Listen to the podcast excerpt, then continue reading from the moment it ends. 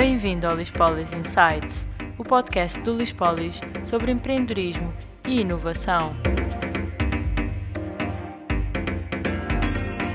Olá a todos, sejam muito bem-vindos ao podcast do Lispolis Insights, podcast quinzenal do Lispolis, em que falamos de temas relacionados com empreendedorismo e inovação. Hoje temos connosco a Matilde Carvalho Campos, partner da área Geste, que está aqui neste podcast, neste episódio, para nos falar sobre a reestruturação e a retoma uh, empresarial. Isto é, como é que poderemos tornar viável uma empresa no pós-Covid, o que é que mudou, o que é que se mantém. Matilde, mais uma vez, muito obrigada por estar aqui connosco hoje. Uh, de que forma então é que poderemos avaliar aqui o, como é que as empresas se organizam para esta fase do pós-Covid? Exatamente. Obrigada, Cíntia, mais uma vez por este convite para o este terceiro já episódio comigo da, do podcast do Lispolis. Um, hoje vamos então falar também da retoma, portanto é um tema que no fundo é uma continuação do podcast anterior, mas em vez de falarmos sobre os apoios, os incentivos, etc., que isso podemos deixar para um próximo, até porque já há novos apoios aí a chegar para 2021, uhum. uh, mas hoje vamos ah, fazer com que uh, as empresas façam quase que uma autoanálise, ou seja, uh, durante esta fase de alteração e de confinamento, muitas pessoas em casa aproveitaram para arrumar coisas, arrecadações, e as empresas também podem olhar para dentro de casa e perceber o que é que podem melhorar. Uhum. E, e da nossa experiência na área geste a nível de, eh, digamos, eh, mudanças no, pós-Covid também não teriam que ser só no pós-Covid, mas pronto, mas tudo que é uma fase de crise, digamos assim, depois é propicia a, Sim, a acelera um bocadinho é, é mais isso, digamos. Um, há três áreas principais, processos, área financeira e área uh, económica, são as três que nós consideramos mais preponderantes para uma autoanálise uh, okay. na empresa. Então, se calhar começando por processos, uhum. uh, de forma é que as empresas podem otimizar os seus processos internos? Uh, pronto, quando falamos de processos, estamos a falar de muita coisa. Uh, portanto, tudo o que são processos, uh, digamos, aliás, eles costumam se dividir entre processos de negócio e os chamados processos de suporte. quando estamos a falar de processos de negócio, estamos a falar das áreas de produção. E quando dizemos produção, não é só uma fábrica. Portanto, uhum. produção é tudo aquilo que gera o produto ou o serviço, ou digamos, o, o acrescento de valor que as empresas vão trazer para o seu, para o seu cliente. Os chamados processos de suporte são exatamente as áreas de suporte, portanto, muitas vezes a área financeira, comercial, uh, marketing, uh, gestão de, de, recursos humanos, qualidade, enfim, uh, imprensa, o que for. Uhum. Portanto, depende depois da dimensão da da empresa. Portanto, logo aí temos esta separação, processos de negócio e processos de suporte. Mas quando, e para não termos que ir ao detalhe de cada um, uh, vendo assim de forma macro o que é que é importante vermos e alterar ou otimizar nos processos, um, em primeiro lugar, é importante as empresas terem um bom mapeamento dos processos. Quando dizemos mapeamento, é aqueles, são aqueles gráficos de fluxograma que nós vemos às vezes até nas, nas fábricas, nas paredes, Sim. no chão de fábrica, mas que existem, eh, por exemplo, quem implementa uma ISO ou um sistema de gestão da qualidade, ambiente, o que for, acaba por fazer esse mesmo mapeamento. E nesse mapeamento nós vamos identificar quais são as atividades e os intervenientes. Né? Portanto, no fundo, para eu conseguir fazer uma produção de, de um livro, eu vou ter que ir desde a compra da matéria-prima até à distribuição em loja. Claro. isso é um processo que tem que ser mapeado e quem é que interfere, quem é que é responsável em cada, em cada momento.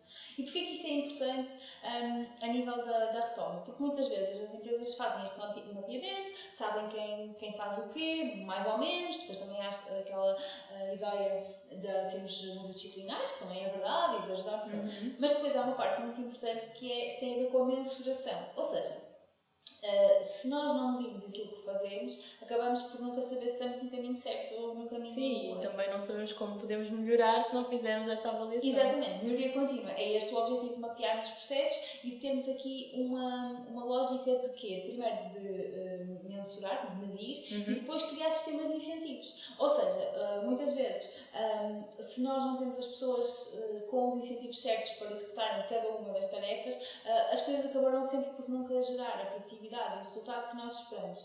Um, e então a tendência do gestor muitas vezes é ir mudando a pessoa um, ou então uh, ir mudando, sei lá, qualquer coisa que ele acha que não está bem, que até pode ter a ver com o aspecto logístico ou físico do, do local de, de, produção, mas se calhar ele não pensa que é, uh, todos nós temos que saber que o output que produzimos está a contribuir para um todo. Ele tem que ser medido e tem que ser avaliado. Uhum. Pronto, e, e, esta parte de, de, porque é que isto tem a ver com o Covid e com a, e com a retoma? Porque se nós nós não soubermos, primeiro qual é o esqueleto da nossa empresa, ou seja, nós não conseguimos distinguir o essencial do acessório Uhum. e aí mapear os processos é essencial. Um, depois temos que saber se contamos ou não com as nossas pessoas e para isso também temos que lhes dizer o que é que, elas, o que é que nós esperamos delas e como é que nós medimos o desempenho delas Claro. e como é que as incentivamos a fazer melhor. Haver assim mais transparência. Mais transparência, mais processos. comunicação Sim. e porquê? Porque só assim é que depois nós vamos conseguir, eh, de facto, no fundo, ah, as empresas, eh, eu costumo dizer que nestas nesta fase têm que ser compactas, tem que haver uma, uma espécie de uma carapaça como lá na tartaruga Uhum. e, e tudo, tudo tem que estar debaixo daquela daquela fortaleza. Tudo o que não estiver debaixo daquela fortaleza facilmente ou vai ser considerado desnecessário ou vai ser eh, ponto de atrito ah, e portanto os processos envolvem acima de tudo nós sabermos o que é que é o base da nossa organização.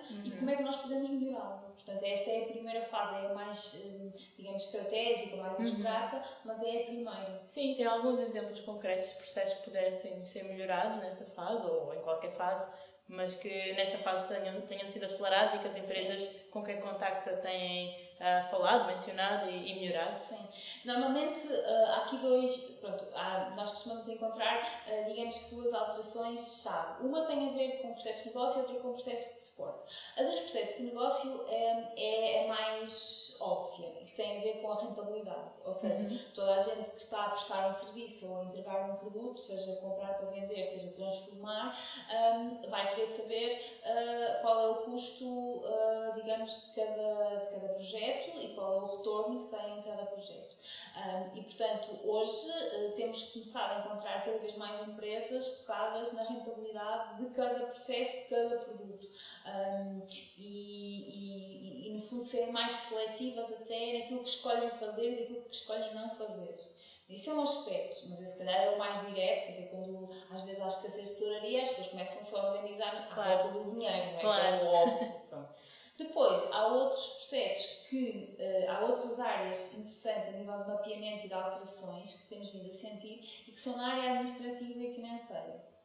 Isto é, ah, muitas vezes quem tem uma tarefa que, por exemplo, é todos os meses igual, o que acontece a nível financeiro, tem todos os meses faturar, enviar as faturas para os clientes, cobrar, é? receber Uhum. mercadoria, controlar Claro. o fornecedor, é sempre igual. Acaba por entrar numa rotina que não vai trazer, eh, digamos, tanta produtividade e tanta, tanto resultado e acaba por haver uma desconexão entre essa área e a área de negócio. Ou seja, eu faço isto, mas se calhar não estou a perceber o todo, ou porque é que a empresa tem sucesso ou não tem sucesso.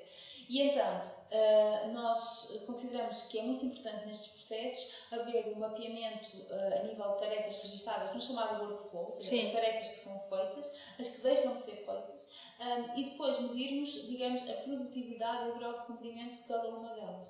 Portanto, isto é um exemplo de Claro. uma área administrativa quase cinzentona, não acho muita graça, não é como o marketing, não é? Uh, mas conseguir, uh, no fundo, motivar as pessoas, uh, mas uma motivação quase interna, ou seja, a automotivação. Eu faço isto porque eu contribuo para um todo, eu tenho que picar estes pendentes e tenho que o fazer de forma mais produtiva possível. Portanto, Claro. este, este mapeamento da área administrativa é, é realmente um dos pontos que temos sentido que as empresas estão, estão a preocupar-se em, em fazer Boa, altura. boa. Sim, parece-me realmente um tópico interessante para uma melhoria contínua, não é? Em que às vezes passa um bocadinho despercebido, mas que agora ganha alguma importância neste internamente. contexto, certo? Ah, e então passando para o segundo tópico, que Uhum. seria então processos da área financeira. Sim. Ou seja, a área financeira é uma área muito importante, eh, digamos, primeiro mapear, me- medir, melhorar, implementar sistemas de incentivos, controle, melhoria contínua, ehm, mas depois também é importante olhar para ela de uma forma mais, eh, eu diria, não é isolada, porque seria injusto, mas de uma forma mais eh, detalhada.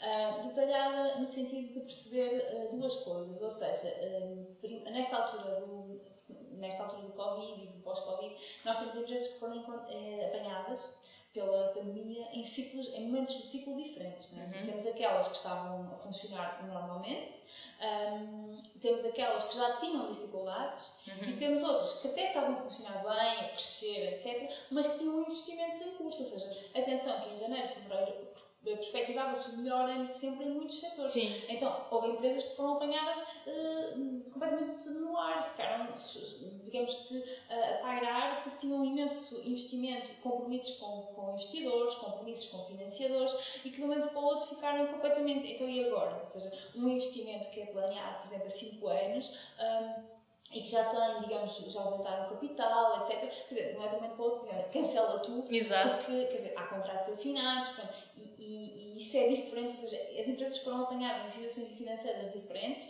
algumas delas fruto do sucesso que, uh, digamos, o clima económico e financeiro inspirado Exato. no início do ano. Uhum. Um, e então, como é que estas empresas agora sobrevivem? Ou seja, sem deitarem tudo a perder, porque nós sabemos que a pior coisa que pode acontecer é uma empresa ter que fechar. Claro. Um, por exemplo, uma empresa que tenha, uma startup que tenha finalmente arrancado em janeiro, que tinha conseguido os investidores, que era agora que ia descolar, o que é que faz agora? Né?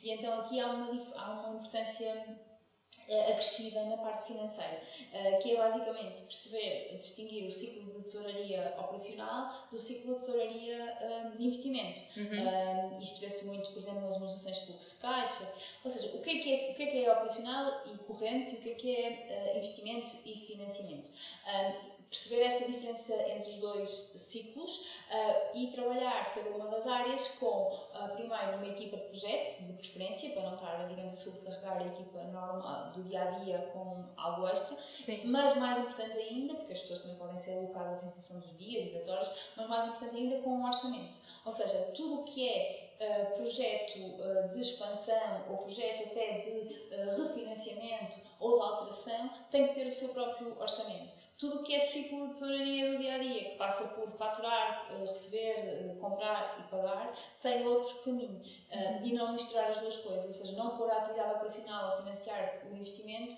nem deixar que aquilo que se tinha conseguido através de financiadores ou de investidores para uh, investimento, agora seja desbaratado para pagar o, o, dia a dia. Portanto, esta diferença e trabalhar sempre por, por orçamento, por tipo de atividade, um, eh, é algo que as empresas têm que fazer agora nesta fase da, retoma. Uhum, Sim. Sente que estão a, a, trabalhar nesse sentido, que estão a, a, fazer essa avaliação interna a nível financeiro uh, e tantas grandes empresas como as pequenas, como falava, uh, desde as que têm muito volume de vendas Uh, mas que aparentemente estão sem tesouraria disponível, Sim. até outras, como falava das startups que estão Sim. agora a começar, têm que fazer esta reavaliação. De que forma é que, é que tem experienciado isso? Uh, realmente, uh, e isso faz parte do, olhar para dentro e do arrumar a casa, as empresas, a nível de gestão e a nível de gestão financeira, estão a evoluir imenso nesta altura. também porque se querem candidatar a apoios, os layoffs, as retomas, o apoio à claro, tem, tem que se informar. Tem é? que se informar e tem que perceber que, como é que aquele dinheiro vai impactar nas contas, uh, se, como é que vão usá-lo, etc. Porque não é só candidatar-me, recebi, também, e agora? Depois tem Exato, que... uma gestão não é? de, de todo o income que vem uhum. financeiro ou, ou de Sim. investimento e prestação de contas, porque nós vamos ser, né, as empresas vão ser auditadas pelo, pelo Compet, pelo IFP, por, pronto, pelas entidades que nos puseram lá dinheiro, que é óbvio, claro. é? que é o dinheiro normal de, de, fundos e de impostos dos contribuintes, é normal uhum. que assim seja. Uh, portanto, eu acho que está a haver aqui uma, uma profissionalização da gestão financeira. Imensos empresários que uh, eu própria acharia que não iriam uh, fazer-se certas análises, certas perguntas e que começam a questionar. Ou seja, eu acho que nesta altura começam todos a questionar uhum. muita coisa. Começam a questionar as contas, os saldos das contas, uh, os mapas que nós enviamos com o reporting de gestão. Portanto, o questionar é ótimo, porque é sinal que pararam para olhar. Exato. um, e portanto, a nível das pequenas e microempresas está a haver esta, esta grande transformação, ou seja, uh, o empresário, que normalmente ele faz tudo, uh, está-se a focar não só na parte comercial e de angariar clientes, mas também na parte de uh, gerir recursos financeiros. Isso é muito importante, ou seja, a literacia financeira do empresariado português está a crescer de forma visível, isso é muito bom. Uhum. Depois, nas grandes empresas, um, sentimos que muitas delas, um, portanto, continuam com a sua atividade normal e, portanto, sem grande impacto, estavam estruturadas, etc. Um, mas tem sido muito difícil para aquelas que já estavam, que eram que são empresas de, de volume, de vendas elevado, que têm até várias geografias, são, são empresas internacionais, mas que estão, estão preocupadas porque efetivamente foram apanhadas no início de um ciclo de investimento. Uhum. E, portanto, um, isso, tanto é válido para uma grande empresa como para uma startup que está a começar, mas que teve, por exemplo, financiadores Exato. muito pronto, do, do volume de capital inicial eh, elevado. Um, e essas foram apanhadas, digamos, uh, que aqui no meio e têm algumas dores um, e alguns mixed feelings em termos do que é que, ou seja, um sentimento agridoce de sucesso ou seja, até que ponto é que o sucesso pode ser interrompido por uns meses? Esta Sim, é aqui sim. a grande dúvida. Uh, porque depois isto é tudo um ciclo, uh, se desejava ciclo virtuoso, mas que às vezes não é assim tão virtuoso, não é? Portanto, eu, eu consegui isto, ia começar um projeto novo, agora fico aqui, interrompo, mas o que é que eu vou dizer meus financiadores? Exato. Ou então avanço, mas com o meu business plan reduzido a 10%. Uh, que resultados é que eu vou ter a nível de de prestação de contas. Portanto, é nestas empresas que tinham, que estavam em início de ciclo de investimento, Uhum. sejam empresas maduras, sejam novas empresas, startups tecnológicas, etc., Sim. Que efetivamente nós sentimos a maior dificuldade um, e, e- que é um, é um pouco até contraditório, mas realmente não é possível interromper o sucesso por uns meses e voltarmos todos como se nada tivesse acontecido. Uh, se calhar para essas empresas de muito sucesso e que até estavam com grandes perspectivas de expansão, um, a parte financeira foi aquela que foi a mais, uh, a mais menos, com menos sucesso nesta altura. Pois, certo. E que será um- com certeza um trabalho que vão continuar a fazer para lá está tentar Certo. sobreviver numa fase em que. ah, À espera do sucesso. Exato, exato, em que estão um bocadinho no limbo, não é? Sem Sim. saber o que vai acontecer a seguir. Um, então, e passando para, para, a terceira, para a terceira área, que é a económica, de que forma é que as empresas estão a trabalhar nesta área? Ah, bom, efetivamente eh, a área económica é a área básica, ou seja, a parte económica das empresas advém da rentabilidade das mesmas e que é a diferença basicamente entre proveitos e custos. Ah, muitas vezes as empresas, exemplo que acabámos de dar, eh, têm resultados eh, positivos, lucros elevados, mas não têm tesouraria eh, suficiente porque estão a iniciar, por exemplo, um ciclo de, financi- de investimento ou porque têm um serviço da dívida elevado, porque estão a amortizar investimento que outros fizeram nelas ou financiadores fizeram, tiveram nelas. Mas efetivamente não há, não, há, não há negócio sem haver, eh, digamos, a parte económica resolvida. Portanto, se eu inicio uma empresa, no primeiro ano dou prejuízo, no segundo ano dou prejuízo, geralmente, quer dizer, ahm, a certa altura até passo a ter capitais próprios negativos e estou naquela situação de falência técnica, porque. Uh, ninguém entende como é que uma empresa dá prejuízo todos os anos e não é encerrada, não é? Um, e portanto, uh, aqui nesta parte económica, aquilo que nós temos vindo a aconselhar aos clientes é primeiro perceber se de facto o negócio deles existe e se é mesmo negócio.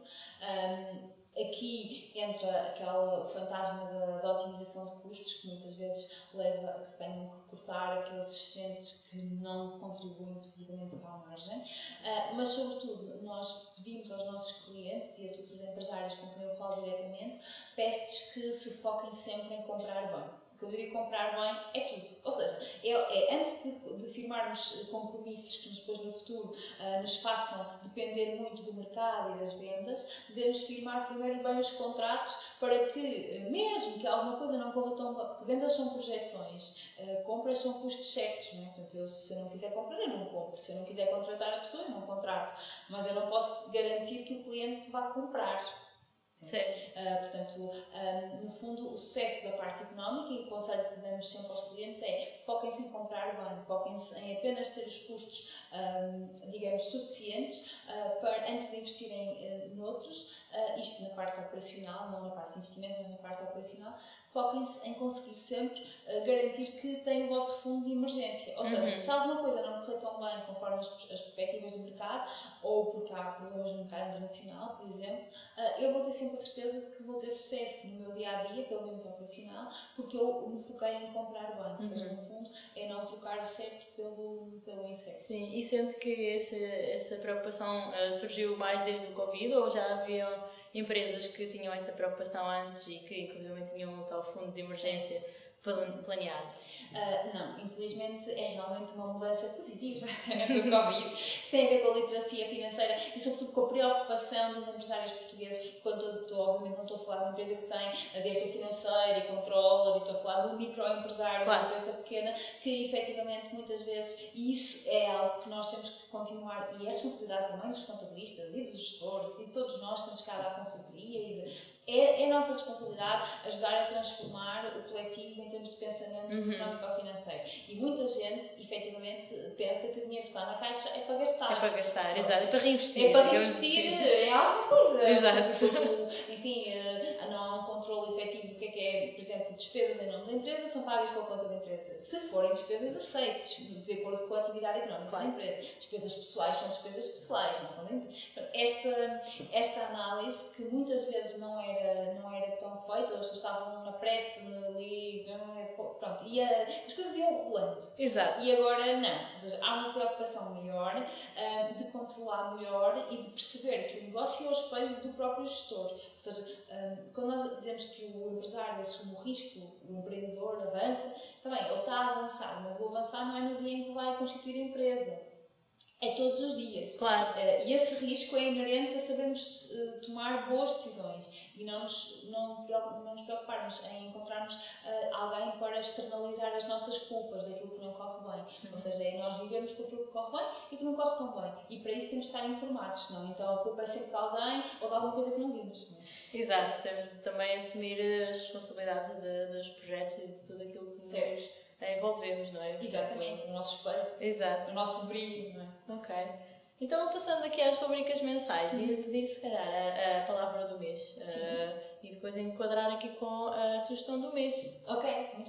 Então, a palavra deste mês é a palavra recomeçar, que também tem a ver em tudo com este tema do podcast de hoje. Ah, e recomeçar porquê? Porque este é o último podcast de 2020. Exato. Ah, com certeza que não temos muitas saudades do ano de 2020. Não vai deixar saudades, Não. não. Já estamos aqui com o pé a entrar em 2021 e com vontade de, de agarrar um novo ano e de tudo aquilo, todas as perspectivas, no pior cenário, Melhorar, não é? sim, melhorar. O- os piores cenários, mesmo os apoios que já estão definidos e que vamos falar no próximo, no próximo podcast em janeiro, um, são, uh, têm uma perspectiva temporal até junho de 2021. Portanto, isso significa o quê? Que a partir de junho já se espera que isto Sim, que retome de alguma forma, Retome. não é? e portanto, 2021, a palavra associada a este mês e ao início do próximo ano será o recomeçar, ou seja, Uhum. vamos começar com, com certeza que muita gente vai querer estrear uma peça de roupa nova, quer fazer sorte, comer Sim. as passas. Ah, se calhar muita gente não comeu as passas e deu nisto, não Exato, sei saber. Ah, mas sim, mas vamos querer ah, recomeçar. Até Com o pé direito. mês, Com o pé direito e com foco no primeiro semestre, ainda sabendo que vai haver aqui alguns eh, ajustes, mas que no segundo semestre então já estaremos todos melhor, de certeza. E portanto é o momento certo para muitos, muitos projetos saírem da gaveta e muitos empresários e empreendedores eh, desabrocharem, digamos, no primeiro semestre ou aproveitarem agora esta altura da- das festas para lerem e para porem eh, aqui algumas ideias eh, em marcha. Porque nós precisamos disso, precisamos também que, que o recomeçar não seja só quem já existia, mas também que venham novos players e que eles venham fortes. Então, este livro chama-se Zero to One um, e que é um best-seller para empreendedores, Uhum. basicamente. Ou seja, isto é muito a pensar nos empreendedores e nas prendas de Natal, que não podem, podem comprar essa sugestão de leitura, como muitas outras. Um, o que é que este livro traz de diferente? O Zero to One é basicamente a ideia de montar uma empresa do zero, ah, mas eh, é um livro que, utilizando muita informação ah, estatística e, portanto, muitos dados concretos de informação, acaba por conseguir fazer uma, uma análise sobre, no fundo, o que é que faz uma startup descolar e tornar-se nos chamados unicórnios, não é? E o que é que faz uma startup ficar simplesmente ah, Pela ideia, pela vezes. ideia e pronto, e depois é uma empresa, mas não é, não é, é de, de um dos fundadores do PayPal e portanto traz aqui esse insight. Um, isso por um lado, no fundo, é o que é que faz fazer diferente, o que é que faz uh, alguém descolar por comparação a, a outra empresa que não vai descolar, ou que não vai descolar de forma tão, tão óbvia. E depois tem outra análise que eu achei ainda mais interessante, uh, que é, ok, nós aqui vamos estudar e vamos falar sobre esses dados, vamos estudar o Facebook, o PayPal, o PayPal, o que for, mas não vamos uh, efetivamente ficar-nos por aí. Porquê? Porque o próximo Facebook, ou seja, a próxima startup que se compara a um Facebook ou a uma Amazon, já não vai ser o Facebook e a Amazon, vai ser outro, vai ter outra, outra, outro posicionamento, vai ter outras pessoas, não vão ser aqueles líderes, vão ser outros. Então, essa análise uh, leva, digamos, à abstração máxima para tentar encontrar tudo o que é similar entre essas startups que efetivamente uh, se transformaram em startups de milhões. Uh, para quê? para que o próximo empreendedor, aquele que vai montar em 2021 o próximo uh, Facebook da vida, digamos assim, o que, é que ele, o que é que ele deve ter como preocupação e foco um, para que, não sendo uh, igual ao que já existe, uhum. se consiga destacar e consiga uh, brilhar no mundo do empreendedorismo. Portanto, no fundo é não só o que é que, é, o que, é que faz ser diferente, mas depois é o que é que eu posso aprender dessa diferença para construir a minha própria startup. E por isso achei que para empreendedores que queiram empreender em 2021 é o, é o mais indicado. Uhum, sem dúvida uma inspiração para, para lá está recomeçar em 2021 da melhor forma. Certo. Boa, perfeito, obrigada. Algum conselho final então para os nossos empreendedores, para quem nos está a ouvir? Ou... Uh, sim, ou seja, que leiam muito, é muito importante, e que vejam filmes e séries também são uma, uma aprendizagem constante. Certo, é? certo. Aliás, agora há imensa oferta, tudo online, e lives e webinars, e portanto o Luís Polis também faz essa iniciativa. É seguir, muitos conteúdos muitos conteúdos, certo, Sim. porque o saber nunca ocupa lugar.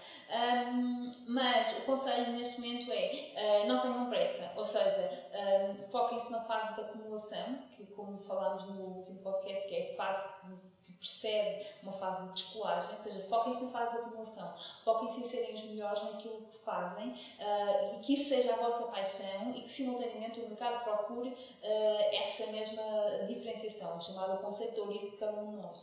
Foquem-se nisso e não tenham pressa. Uh, e um dia, quando menos esperarem, vão descolar. Uhum. portanto, no fundo, é darem tempo ao tempo, ou seja, caminhar todos os dias a, um ritmo que seja o ritmo que seja o vosso, digamos assim, para que um dia sejam surpreendidos por um ritmo mais acelerado, que era o que sempre trabalharam para obter. Ok, perfeito, muito obrigada. É um conselho muito uh, inspirador Sim. e sólido também. Uh, mais uma vez agradeço pela presença e por todas as informações que aqui partilha connosco nestes podcasts e neste episódio em particular. Um, e deixar então os contactos do Lispolis e da área Geste Uh, o Lispolis é geral, arroba lispolis.pt, da área geste é areageste.com. Qualquer dúvida podem enviar-nos ou deixar nos comentários. Uh, e agradecemos por estarem connosco, por uh, continuarem a acompanhar estes episódios e vemos então no próximo episódio. Obrigada e bom Natal!